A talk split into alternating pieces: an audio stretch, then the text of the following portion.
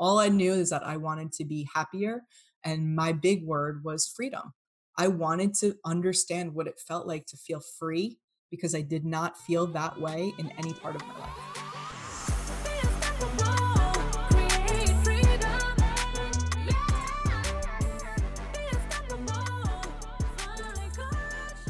Hi, I'm Amira Alvarez, founder and C E O of The Unstoppable Woman, and I'm super excited that you're joining me today for this podcast with my friend and colleague, Kelly Campbell. She is an agency transformation coach and helps marketing agencies really scale up and build the businesses that they love and desire. And as someone who built her own business, her own agency, she knows exactly what's involved in doing that. Now, Kelly and I went into tactics, but we also went into the backstory of what has led the two of us to our success. And we talked about how our upbringing was such that we were always driven for achievement and to, to quite frankly, prove ourselves, and how that's very positive in some ways, but also there's a shadow side. So listen up for that. Listen up for how we've both integrated our masculine essence and our feminine essence, and how Kelly has done that for her business in such a way that she is designing her business to suit her pleasure in life, her delight in life, and how she's even using that in sales conversations and how she presents herself. It's such a powerful lesson, and I hope you enjoy it.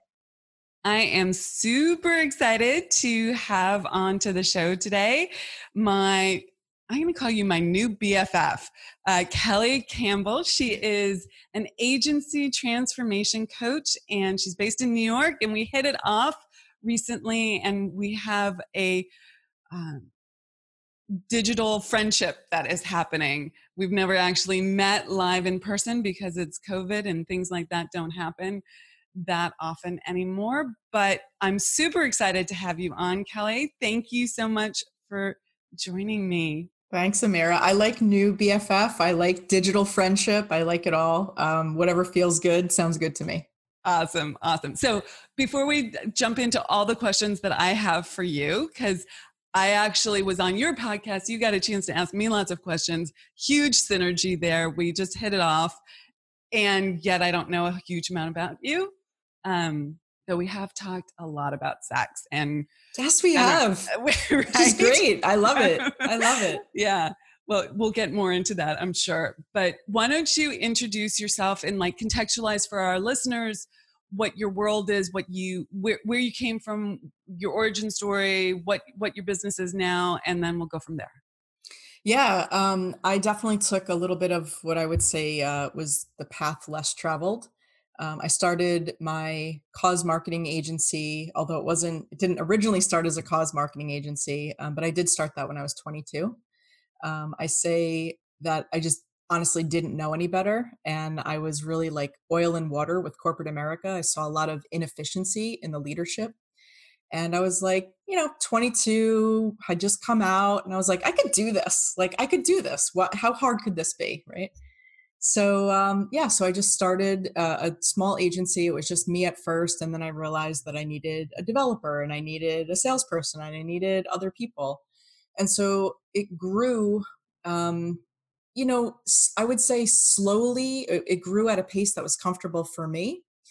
And then I turned around one day and I had ten full-time employees and a big office, and I needed help with positioning and business development and all of these things, because I think a lot of people start out as practitioners, especially in the creative services field. They start out as practitioners, and then they wake up one day and realize that they're not actually practicing their craft at all. They're just managing people and putting out client fires and really living a pretty unfulfilled life. Um, the one good thing was that I had great clients, I would say by and large, because we eventually started focusing about halfway into the fourteen years. So about year seven into the company, um, we realized that we were great with nonprofits and foundations and C S R initiatives from corporations, um, and some educational institutions as well. So that was sort of where we played nicely in the sandbox. It aligned with our passion and our values as a team. And so I feel like I started to dial in and get really um, strategic about who we were as an organization, types of clients that we wanted to bring, all of that. But there was still something eating away at me. Like on a soul level, I just really wasn't super happy.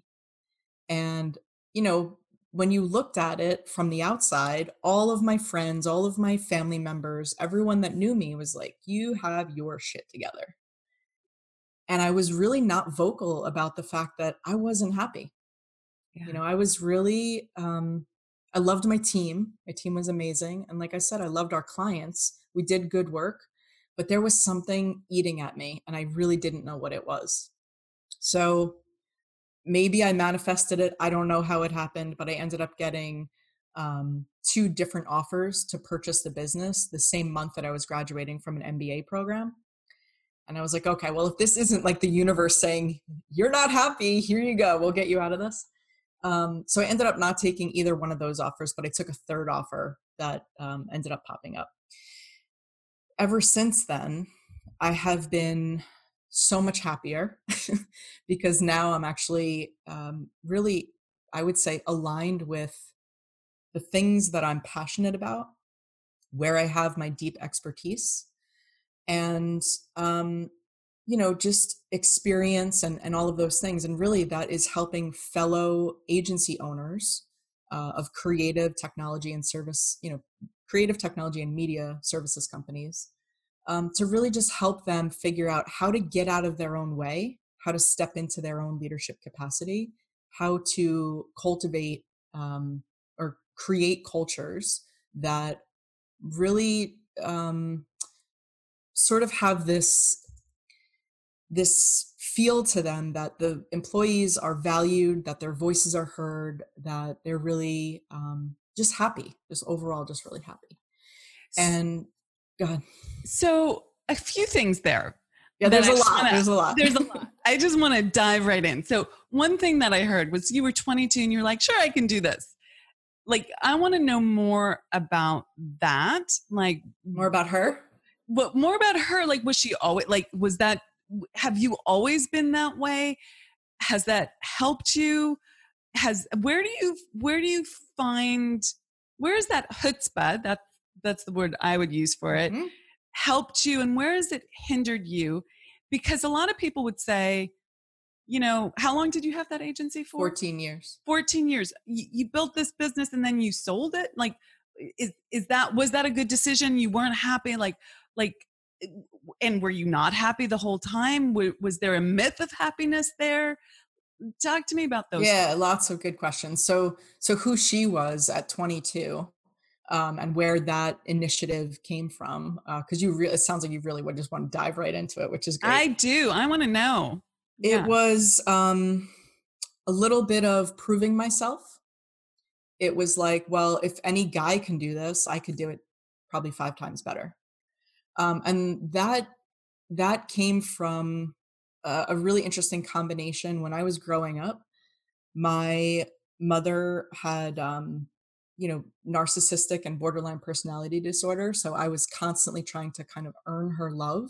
So I couldn't do enough that was like perfect. I was like captain of every sports team and had straight A's and didn't smoke and drink. And I was like the perfect kid. And so I just kept trying and trying and trying to do all of these things that um, would make her believe that I was competent enough to be loved. Can we so pause right there? Yeah. Have we had that conversation already? I don't, I don't know if we had that particular conversation. We need to have like the, the club, the Pinky Swear Club or something. Yeah. Like children of narcissistic borderline mothers. I right? just heard, well, yeah. And I didn't know that about, is that what you're saying? You are. Yeah. I don't same... know that she, I don't know that she would self-describe that way, or oh, mine ever, wouldn't either. Yeah. Or has ever been diagnosed. And for the record, I love her very much and all of that stuff. And that's the truth. And in fact, just to pull back the curtains on our business. Like I, we've been talking about how do we target the exact right woman for the kind of work that we do, because I, my ideal client is someone who is incredibly driven and ambitious and has what you've just described as that, you know, like I, I'm going to go for it. I'm going to reach to the next, next, next, next, next level. Mm-hmm. And I, I keep saying to my team, how do we target the daughters of like people who are narcissists and borderline? Because that's, that's the result of that. It, the, the, it can be the shadow side. I think I'd love to hear about how you've turned that to, to not be the shadow side, but it can be the shadow side of many early years of just being driven for the sake of being driven, like the next task or goal in front of us. Um, so anyways, the pull back the curtains piece is like, a, there, there is a commonality there um, that, that really fits, fits a mold um, of success. It can be high, a high, highly successful person, but there's an underlying sense of lack of freedom or peace or delight in life or enjoyment um, there. Yeah. So yeah. Yeah. That's interesting because we, we didn't actually know what the synergy was, but we felt like it was underneath the surface. So absolutely. That's, that's yeah. There's probably some tap in there. Yeah. Um, so that was mom and then, or my biological mother. And then my father was basically like my mom and my dad in one human, um, super supportive, super encouraging. Uh, he was the one that when I was on the all boys baseball team and I like wanted to continue to play baseball because I was better than all the boys, he was like, good, I'm going to fight for you to continue, even though the, the Little League wants you to go and play softball because that's where girls play. If you really want to play hardball with the boys, I will fight for you to try to do that. Um, he was that guy, right? So there was nothing, he was like, there's nothing that you can't do. Yeah. Doesn't matter if you're purple, if you're a woman, if you're this, that, like you can do anything. So that mentality, and he was a business owner also. Um, so I think a lot of that mentality just sort of seeped in. And yeah, so I had, you know, this very interesting dichotomy of super supportive and like, also I can't do enough to be perfect and, and it's not working. So, you know, to your point, it creates this, this desire to continue to do that, to continue to show up and, and sort of prove your competence for, to your clients, to your employees, make sure everybody likes you. It's sort of that people pleasing thing. I mean, at the end of the day, it all comes down to this sense of belonging, right? Like we just want to have love and belonging. That's it. Um, and yeah, so, I mean, I don't know exactly where I was going with that, but that's, that was sort of the foundation of who that kid was at twenty-two. At what point did you go, at what point did you see this is a shadow side? Like this is, this has served me to some degree. I appreciate how it served me, right? Like for me, speaking my life, I appreciate how that served me so much. Like it, yeah. it, it's, it's part of what has allowed me to work at a level of excellence that I, I don't think that many other people or all other people have the experience of that, but it comes with a shadow side that is ultimately doesn't give you a sense of freedom. Correct. And when did you recognize that? I didn't recognize that and have that epiphany until after I sold my agency. When I, so the way that I describe it is when I sold my agency, it was one of those moments where, you know, it should have felt like I just won the Super Bowl and I was going to Disney, right? Like this is what everybody talks about. You build a company from scratch. The day I started my company, I had two hundred fifty dollars in my bank account and like a Mac laptop. That's all I had when I started the company. And at the end of it, I had fifteen full-time employees and like the Mercedes-Benz was a client of ours. Like I really felt proud of it. And then I sold it and it was like every single, every single piece of flooring underneath me just collapsed, just crumbled. It felt like apocalyptic. Because I didn't really know who I was. I was just right? going to finish that sentence for you. I, was I like, had no idea who I was. All I knew was that I had a persona to uphold. I had a lot of people counting on me, a lot of people looking up to me, not just employees and clients, but also, you know, a partner, um, reliant on, you know, financially what I was bringing in to the marriage and friends who always held me at this pinnacle. It's a lot of pressure on someone's shoulders. Yeah. Um, also, I had no idea who I was without this C E O title next to my name. Right? So how like, did you figure that out? What was your process?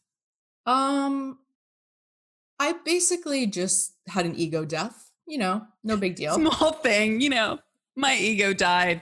My ego died. That's what happened. Did yeah. you end up under the covers, crawl, crawled, yeah. you know, curled up in the fetal position, not yep. wanting to get out of bed? Yep. How yep. long did that last? I mean, not too long. Uh, I don't know, maybe like a few days to a week. Oh, that's not that long. Not that, not that long. Yeah. But I was really grateful for that, because then it was like, okay, what are you going to do? You're not going to work for anybody else. Like, let's be honest. You're not going to go get a job. You can't work for someone else. So what are you going to do? And so I just started thinking, all right, well, if that made me happy on the surface, what would make me happy truly on the inside? And that's when I started getting into like spirituality, um, Buddhist psychology, shadow work, universal law. I mean, like all of it at once. I was like, my friend describes it as you, you sort of like went down a buffet line and you were like sampling everything. And then you just figured out what worked for you. So that's how it all started. Yeah. So what's the after story? Show us the, tell us the after picture. I mean, we can all see the after picture. She freaking glows, right?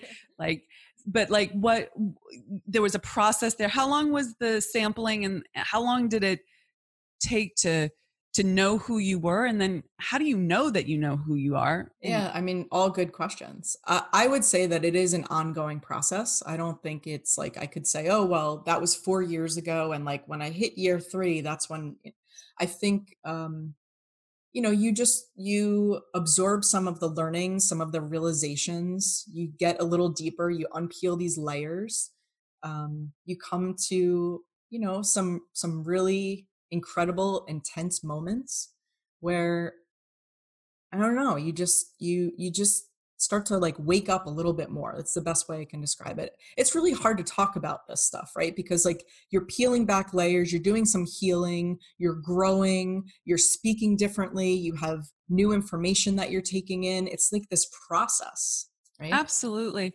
So for me, I would say I, I went all in also, like, and I went all in and I was going to, the, the next thing that showed up that like, I had that resonance with, I studied and I was like, what is this? What does it have for me?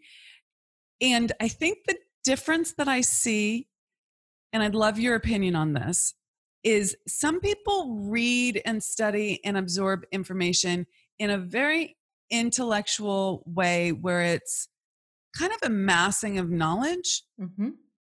Without practice, you mean? Without practice. Mm-hmm. And I think for me, what I, what I tell people, what I share is that I, I've taken that and I, I hold myself to a high standard. And if I'm reading some philosophical thing, I think, how does that work in my life? Yeah. What would that look like?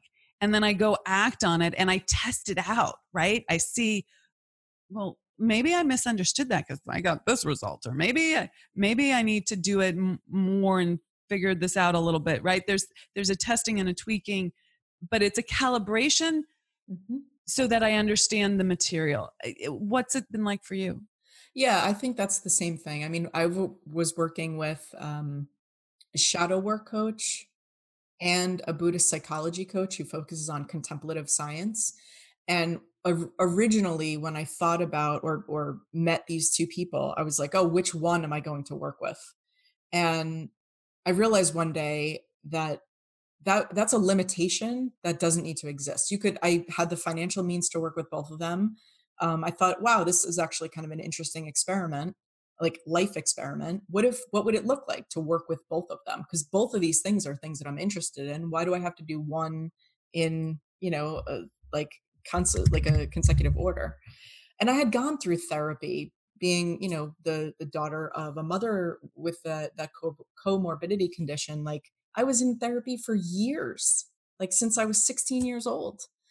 Um, it, it did really well for me, but I knew that that was not the thing that was going to get me to where I wanted to get to. And you can call it awakening. You could call it ascension. You could call it whatever you want. All I knew is that I wanted to be happier. And my big word was freedom. I wanted to understand what it felt like to feel free, because I did not feel that way in any part of my life. And do you feel free now? Yes, absolutely free. But it's it's taken on different forms than I would have ever even dreamed of before. Because again, even that idea of freedom was limited. It was limited yeah. by my own capacity. Yeah. You know? Tell yeah. us more about that. So, so for me, freedom is the ability to, you know, ex- be fully expressed. Um, one hundred percent. Do whatever you want, obviously within reason. I don't mean like act irresponsibly, but do whatever you want. If you want to go take a trip, you want to, you know, date someone, you know, whatever it is, you want to go for a bike ride. You, there's no, I guess it's, um, I'm trying to like put words to it. I think it's it's different when it comes to you as an individual. And then I think there's like a definition of freedom, or like an essence of freedom is probably what I would call it. And then there's like an essence of freedom in partnership, right? Mm-hmm. So in partnership, what that looks like to me now, which is very different than what it looked like before when I was married. Um, now that looks like maintaining my autonomy and my independence, and also making space to be close to another person. Absolutely. Right? Financial I, independence, all of that. Yeah. I mean, I think you started off our, our friendship with just that. We had written back and forth together, and we had planned on doing a podcast interview on your mm-hmm. podcast, which you should pitch at some point on this podcast so people know mm-hmm. how to find you. Um, And like the day of the interview, two days before the interview, you're like, I need to reschedule. And later when we were joking and laughing and, and all, and I was totally fine with that, by the way. I, I don't know uh, the, the a- absolute circumstances, but it didn't bother me whatsoever. Mm-hmm. And that was you claiming what you just said, like freedom. And later it came out, you're like, yeah, I need to hang out with my girlfriend. Like I need to, I forget where you were going, but like running off to the mountains or something. and, and like, it was like, this is my priority right now. And I, and I don't know if I could sense that through the ether or whatever, but I'm like, yeah, have at it. Go, f- go for it. Right. Yeah. Yeah. Um, yeah I, I think also the comparison between the, the owning the agency and now, um, I did not prioritize play even a little bit. I had no idea. And, and this was even goes back to childhood too, because I was so serious and so focused on making sure that, you know, I was trying to earn love and trying to belong in my little family, and not understanding why my mother didn't love me, or what, what was broken or damaged about me.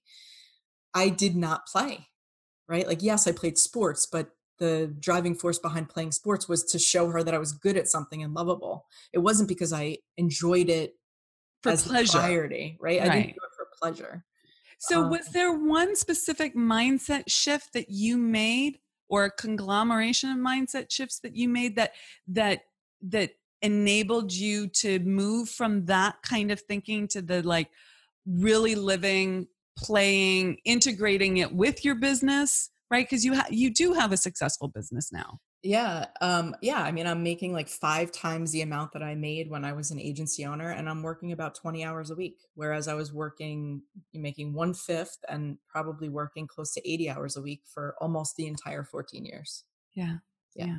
So it's, it's very different. I think the mindset shift is, is there, it's multifaceted. So for sure, it's prioritizing play and freedom. Right. So I look at work now as like something that I fit in between my play. And that's a huge mindset shift, right? Like how can I organize my week or my, my subsequent weeks around the things that are important to me in my life for my happiness? Because the way that I look at it is I cannot give, this is like a Rumi quote, but like, I cannot give from the depths of my well, right? Like I can only give from my overflow. And so if I'm not full, nobody's going to be getting a ton of value. Not and me, not them. The thing that's coming to me is like when you closed the agency, you had no idea who you were. So you could not, if I'm understanding it correctly, you could not figure out what kind of play you would even want, because who right. are you? Like, like right. you don't even know what, what that would be, right? right. Your whole right. identity was the eighty hour agency, right. eighty hour week agency. So So how, what was the process for you of figuring out like even what you wanted to do or liked to do or where pleasure came from? I think that I'm still figuring that out, to be honest with you. I mean, I know I've always known that I love to travel. I just couldn't do that when I had my agency. The only time that I took off a significant time was for my honeymoon. Um, and we took two weeks off to go to Thailand. That was like the longest vacation I have ever taken in all fourteen years.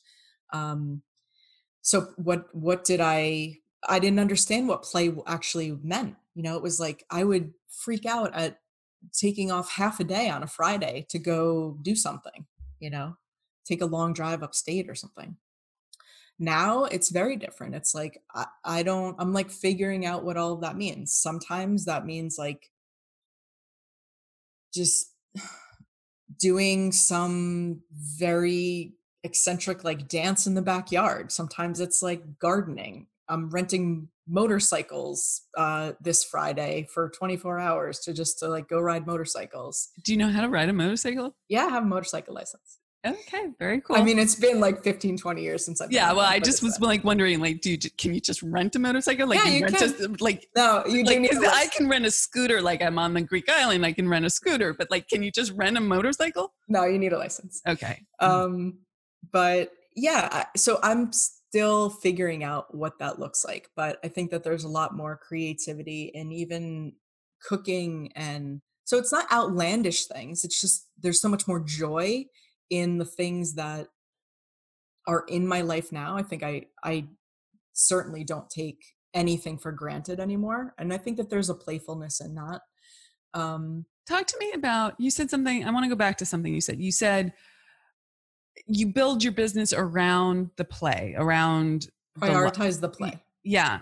So talk to me about how that has changed how you developed your business. Can you give our audience a specific, like, when I chose to do X, it forced me to look at my business in such and such a way and make this kind of decision? Yeah. So I decided, I can be very specific about it. I decided I wanted, wanted to take, um, if I could, one week off every single month. Oh, great. Okay. Whatever that means. If it was a full week or like multiple long weekends or whatever, I wanted one week off every single month. Um, and the way that I thought about that was, okay, well, if I'm going to do that, that means I'm not, when I take time off, I'm not available to clients. Like, they're very good about that. They know, I'm very clear about it. Same, same as I would expect them to take time off when they go on vacation. So I decided that I had to set up the coaching practice in such a way that, you know, everything was based on um, a recurring schedule for monthly calls. It wasn't going to be weekly calls. It was going to be a monthly call. Um, you know, what I looked at was more from the value standpoint. If I'm working specifically with agency owners, there are not a lot of consultants out there who are in the agency growth consulting space who have actually owned agencies before. So literally, with so many myriad moving parts in that industry, um, there's a lot of value there. So I, I designed, to answer your question, it was like, okay, well, if, if taking time off is a priority, because that's where my play is, then I need to create these the structure of the interactions, like the number of interactions and the time frame and how we schedule them out. I have to make sure that I, um, you know, make the, have the clients feel comfortable with what that setup is, but then, you know, also make sure that I get what I need so that I can, again, fill my well. And how, how have Does that answer your question? Yeah, absolutely. I love that. I love that. Because you, that's exactly what you have to do.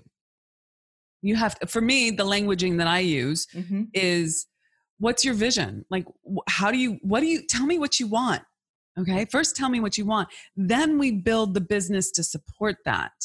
Okay. Right. Do you and, find that that's a hard question for people to answer though, oh, because of those limiting beliefs? When you say, I, tell me what you want, I would imagine people are like, I don't know. I just want to like provide for my family and maybe take like three weeks vacation per year. You know, it's really interesting. Sometimes that's the answer. Sometimes they will tell me what they want and then immediately say, but I have a really good life and everything's good. And it, it, that the, the backtracking around, like, I don't want to deny the goodness that's here. So I've, I've, I've started to actually teach a lot on you know, good enough is not good enough. Like, you can appreciate and be grateful and thankful for everything you have and want more. Desire is causative. Like, it's what calls us forward into right. more life. And, and don't deny that desire for more when, even if, you know, you're in great health and there's nothing to complain about and you make good money, and, but you would like to work three, three weeks a month instead of four. That's a desire. Okay. Let's own that. So to answer your question, yes, I think uh, there's a limitation often in terms of, here, I'll give you my limitation right mm. now. Okay. Full transparency. So when I went, did my big quantum leap, right? And I, I was, I was, I went from one thirty-eight to seven hundred K, but my goal was a million dollars. And I had an idea of what a woman who made a million dollars a year made. It's totally not true, but like, I, I had an idea of what that was, and it was calling me forward, and I had a vision, and I, I was working towards that, and I could own that desire. Okay. Now I have a desire that is m- multiple whatevers, uh, exponentially, what exponential, or like the quotient times whatever, oh, right? Yep. From that. And I don't know anyone, like on a personal, real, intimate level. Not in your sphere. It's not in my sphere. And so I'm tr- I, I am personally right now in a place where, like, I'm kind of in this, what would that actually look like? And I don't have the thing to hold on to. I have a, I got to that number because I, I built a, a life that, and I put an, a financial price tag to, toward everything that I wanted to do. Mm-hmm. But that's not really who that woman is. Right. And so there's a little gap there for me. Does, I'm, and so there's a challenge. I think there's often a challenge for people when, where you don't know what it is that you want. Like, you, you have a vague outline of it. There's like an im, impression, but you can't quite hold on to it. Yeah. And, but for other people, they, they have like, they have what they want and they just deny it. Yeah. And that's, that's a challenge. I think for me, um, since like, you know, I, I'm, I'm like, how am I going to say this? Oh, just say it. um, for me, like, um, partnership and intimacy and all of that is like really important. Right. So I felt like for the last four years, as I was trying to figure out what was happening with like the marriage and then that ending and the divorce being finalized and all these things, like my business was really flourishing over the course of that time, making, you know, um, double, sometimes triple the amount of money from year to year. So I felt like I had a good handle on like the business, right?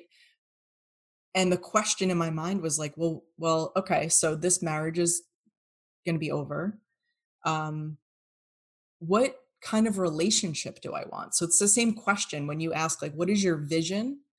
And I just sat down and started writing one day. And yeah. I wrote like a, like a four page manifesto called like the relationship that I want. And the key thing about that little manifesto, which my friends completely tease me about, by the way. But, why do they tease you? That is, uh, that is like a funny manifestation, like tool, powerful, like this is how you call it in. The written word is amazing. Yeah. Well, they didn't know. But what's funny about that is they were teasing me about it in the very beginning. And then little by little or one by one, they started asking me, once they realized the power of the manifestation, they started asking me, oh, well, how did, how did you do that? Can you do that? Is that like an exercise? Is that like a link you can? I was like, no, I just did it. Like I, like, I didn't focus on the other person at all. I focused on the essence of the, the feeling of the it, quality of it, yeah. the feeling of it. Right. So, um, I would do the same thing for, as you know, for the clients. Like if you struggle with understanding or, or having an idea of what that vision is, I would start writing it down. Oh, absolutely. So for me, I, I tend to sort of get these little glimmers of what I want. And then I do, I have to write it down. Like I have a whole process of creation. And so I think I need to kind of edit what I said. Like, I have a vision about where my, my life is going, mm-hmm.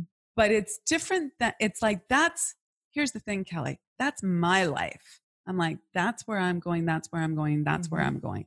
But I don't have the vision of like the, like I had about the one million dollars business owner. And mm-hmm. I actually, in, in speaking this out loud to you, I think that's actually quite healthy, because now it's, it's like I, that, that first million was maybe the way you and I have been brought up to get to the goal kind of thing, mm-hmm. versus like, just, just like, I really want that goal. I'm going to prove that I can do it, versus, right, right. um, who am I and what do I really want? Here? Right. There's yeah. a, it's subtle, but there's a distinct difference in the energy between those two things. One is like, um, almost, there's almost like a negative, like a negativity to it. And hear me out for a second. What I mean by that is like, it's very goal oriented for the, for the purpose of someone else, maybe someone else being society. I don't know. Yeah. But the only challenge I have with it, well, I'm going to let you finish, but I have a challenge with that. Um, I'm just thinking that like one of them is goal oriented and it's almost like you're doing it for an external purpose. Mm-hmm. And the second one is still goal oriented, but without, it removes the limitations and it's actually, you're doing it for an internal purpose. That's yeah. kind of how I would frame that. So there's, but yeah, of, challenge me if you want. so, so here's the thing. Fear was driving me in a way, mm-hmm. right? Like I was, I, I needed to prove myself. I wanted, I was doing it for me, but I was doing it for society, whatever that is. Okay. There is a, a fear-driven quality to that. If we just divide the world, mm-hmm. okay, black and white, and go very binary on that. However, that was causative to me. Like that allowed me to do the work that I needed to do on the inner game to break through. And it actually, like, if I hadn't have claimed that very, you might call it status oriented or society, right? Like uh-huh. goal, money, mo- just sheer, like, here's monetary. My number goal, yep. right? If I hadn't have claimed that, if I hadn't said, I'm going for it, I really wanted it, I would have stayed in a very, and we need to talk about this, okay, because we have this in common as well, some version of this in common. I would have stayed in a very, very, very, very good marriage without great sex, okay? I would have stayed um, in a life where I was doubting myself all the time, people-pleasing all the time, jumping through hoops all the time, um, and not breaking free. Like that, the, the journey that I went on to actually get to this level caused me to change. And now I have the freaking liberty to say, and flip my hair back and think I'm all that and more, and say, now I can have desire call me forward. And what's driving me is um, the, these more pure aspirations. Right, right. Okay. Now I would say that the, the million dollars was a desire, but it was based from this, this kind of fear driven place. Right. Mm-hmm, mm-hmm.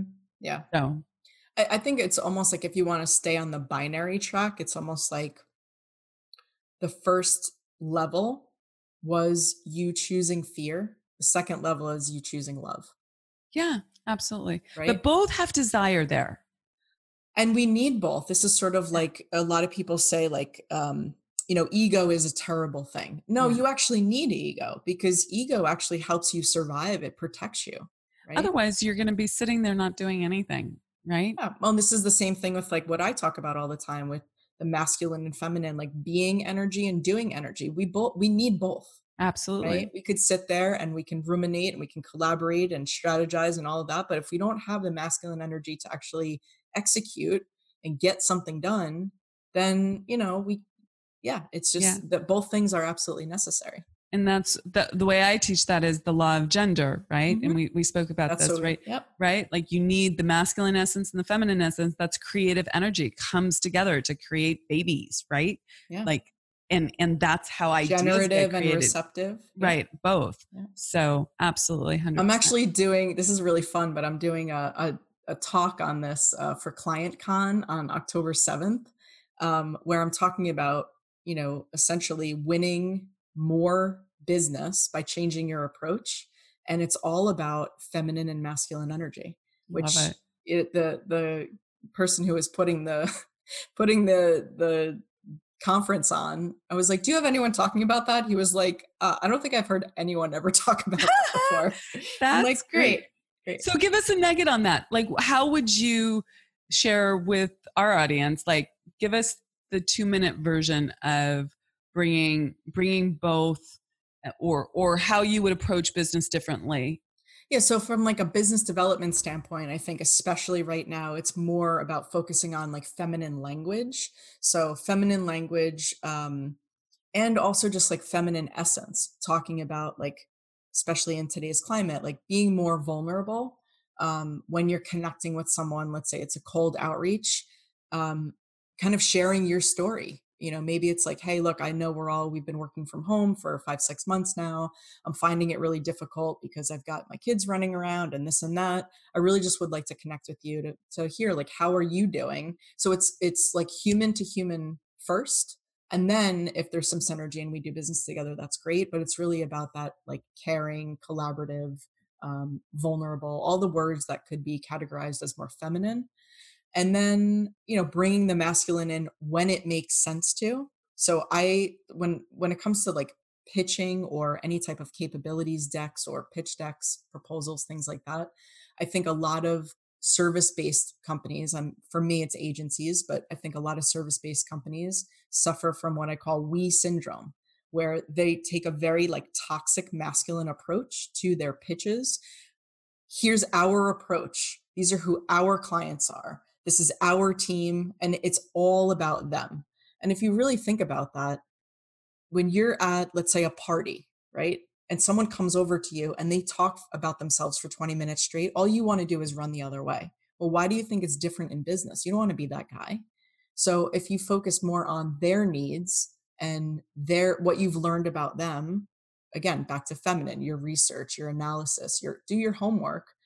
Put your homework in front of them and show them that you understand who they are, what they care about, what's going to motivate them, focusing that. And then at the tail end, we bring in the masculine. So for me, it's a balance of those two things, but one hundred percent focusing on the feminine aspects of this first, and more so, then we bring in the masculine when needed.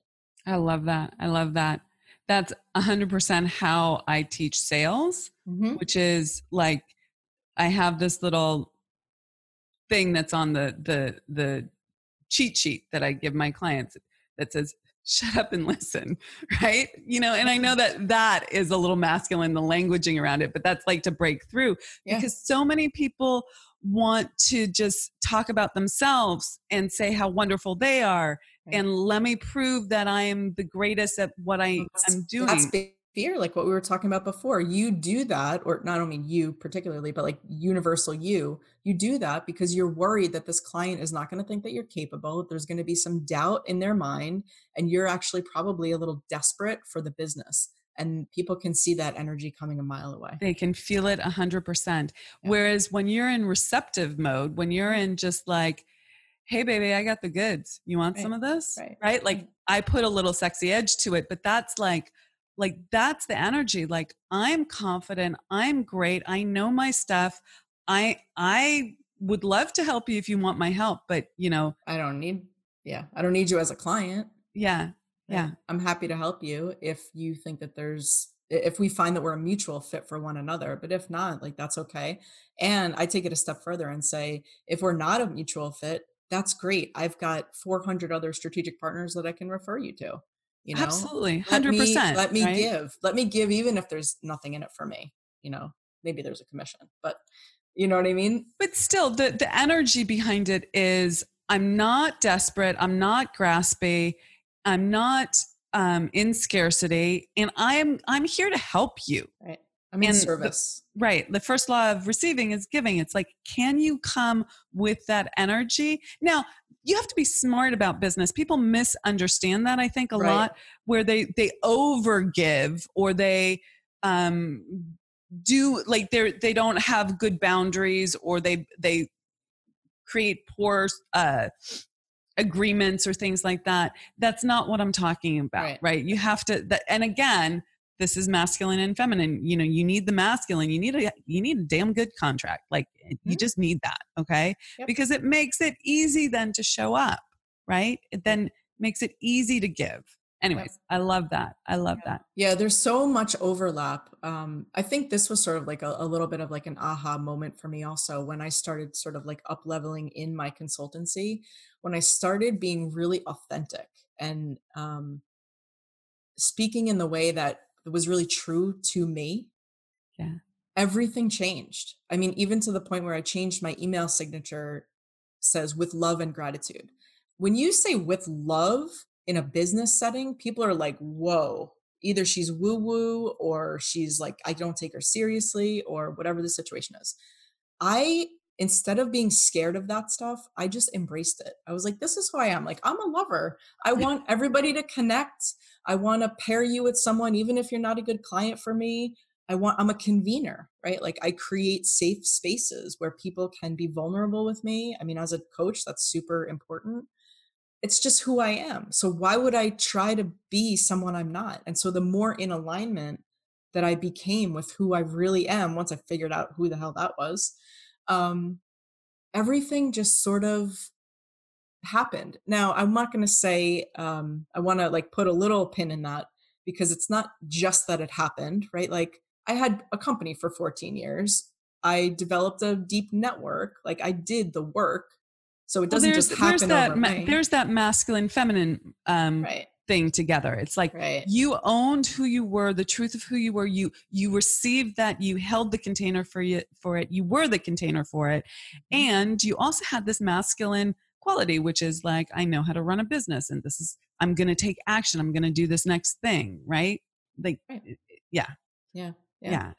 yeah it's um, it's almost like if you think about like feminine and masculine on like a line. Right. Mm-hmm. Um, a I continuum. like, like a continuum. I kind of like the idea of, of having like a marker right in the middle. That's like, you are here, right? Like that's the goal, is like actually to be directly in the middle of the two of them. I love that. I and, love that. And each person, regardless of gender, has the ability and the opportunity to oh, do that. one hundred percent. Yeah. I have so many more questions for you. I'm going to ask you, I'm going to ask you one more question on that okay. subject, and then we're going to, I'll wrap up. Okay. okay so a little, little pre pre warning here. Um, so do you have the same philosophy in your relationship, in your romantic relationship, that you need to be in that center? Um, very good question. I love that question. It's yeah. a beautiful and fun question. Um, so on the macro level, I would say yes. On the micro level, I would say the fluidity of where that bar is swings very wide. Depends on the day. So do so, you guys do you guys flip who's who's more masculine and who's who's more feminine? I mean, I think that in the in like the cis or straight world, like there's this this identification or this understanding that like if you have two women together, one has to be more masculine, one has to be more feminine. I love sort of um getting rid of all of those boundaries and limitations and categorizations. Um, I think it really can depend on the day. It's yeah. yeah. So it's, it, it flips um, visually. Like there are days that I could present as much more feminine. There are days she could present as super feminine. Mm-hmm. Um, I mean, it's, yeah, it's all over the place, and yeah. that's how I like it. So in, so, so to that point, so in, your relationship, there's less of a like, I need to stay, or I'm aiming to stay right in the middle. Again, on the macro, I think it's important to, to s- sort of um, have both equally, mm-hmm. but I think there's, there's a lot more swing in, I don't know if that actually is coming across the right way, but. Um, so in the moments it's fine to, to err, but like, yeah. And it's th- this is also what we're talking about, is like in play and relationship versus like business and trying to close a deal, right? It, like there's a different energy to that. Um, I think it's important to have both, but I think you have a lot more freedom. Let's put it that way. A lot more freedom to swing as much as you want. I know that's a really terrible sentence. So, so here's but, the thing. for me, now I'm gonna Kelly. Turn purple. Oh, that's funny. Um, look at me. Um, so in my business, you know, lots of feminine, lots of like receiving, yeah. the, a lot of, of that. Yeah. But I'm also very directive and masculine. I probably err more on the masculine side yeah. in my business. And I had to actually learn how to like kind of shut that off so that in, or, or ratchet it down maybe, so that in my romantic relationship, and it's not like I've, I've suddenly become passive or something like that. That's not right. what I actually mean by feminine, just in case anyone's misinterpreting that. But I had to learn how to, to, to, um, really like let that drop away quite significantly. Mm-hmm. Um, and, and, and do that, um, consciously mm-hmm. for, and, and when I was able to really do that, then that relationship is everything that I want it to be, yeah. you know, always growing, always more. But I, but in my personal experience, there's, there's a place that I exist, a balance that I exist in my business. And I, I would raise my hand to say that I probably need to err more on the feminine than, than on the masculine in my business, but yeah. in my personal life, yeah, I've had to really shift that. But that's interesting to me because as soon as you're saying that, I don't think we're, we're saying anything different. The only difference is like, um, these, these two edges or ends that we're talking about before on the spectrum. I think like if this side is masculine, this is like business, mm. this side is feminine, this is like personal, you're still right in the middle. Yeah. It's yeah. just like, so there's, a, there's some, some tweaking that you can, you can do with that. But I think it's important to have an equal amount of both, what, however that shows up. Right. And to be conscious of it. Yeah. Well, you, yeah. I, of what's, I mean, what's required in the moment. You're right. It is a consciousness also. I didn't think about that, but it is conscious. Yeah. Yeah. yeah. I mean, it, it's a, I would say that there's a consciousness to it as you're building a, a habit, if you will. Yeah. You know, like, does that make sense? Like yeah. I had to, as I was learning to, to show up differently, I had to bring a lot of consciousness to it. And now it feels like that's just how I can show up. Yeah.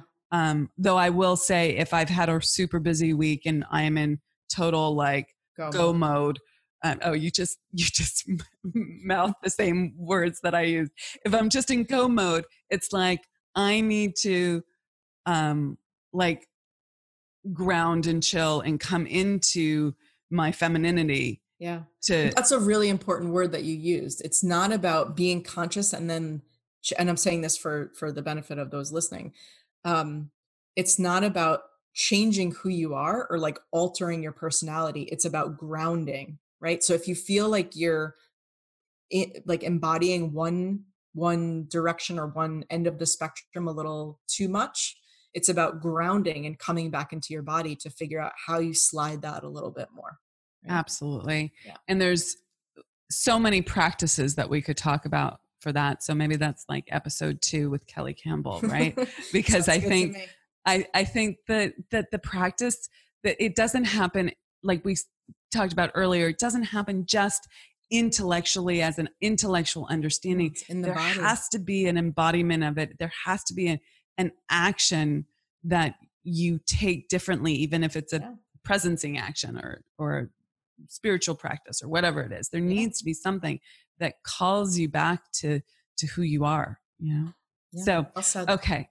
Before I ask my last question, can you tell people where they can find you in this beautiful world that we live in? Yes, the digital world. Um, so my website is just my name. So k l campbell dot com. Um, and then you can find all the information about agency leader transformation coaching, um, agency growth consulting, and then the podcast that you mentioned before, which is called Thrive Your Agency Resource. Um, that's just a button on there.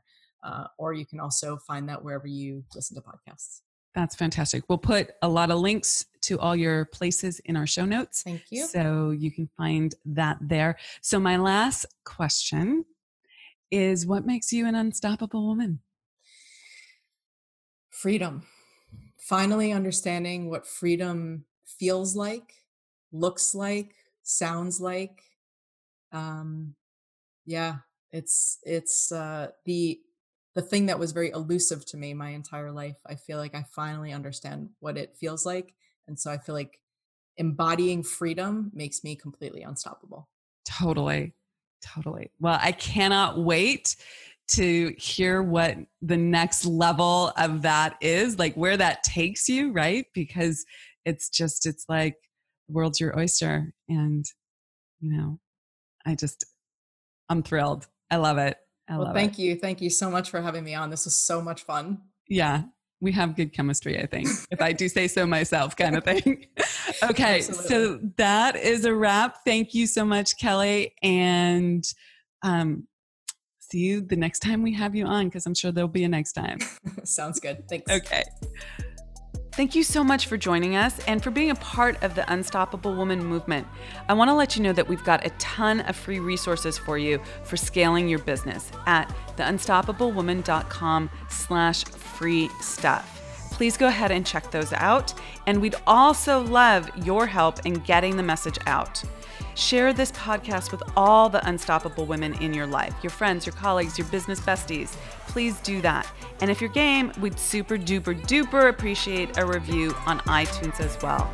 Thanks so much and be unstoppable.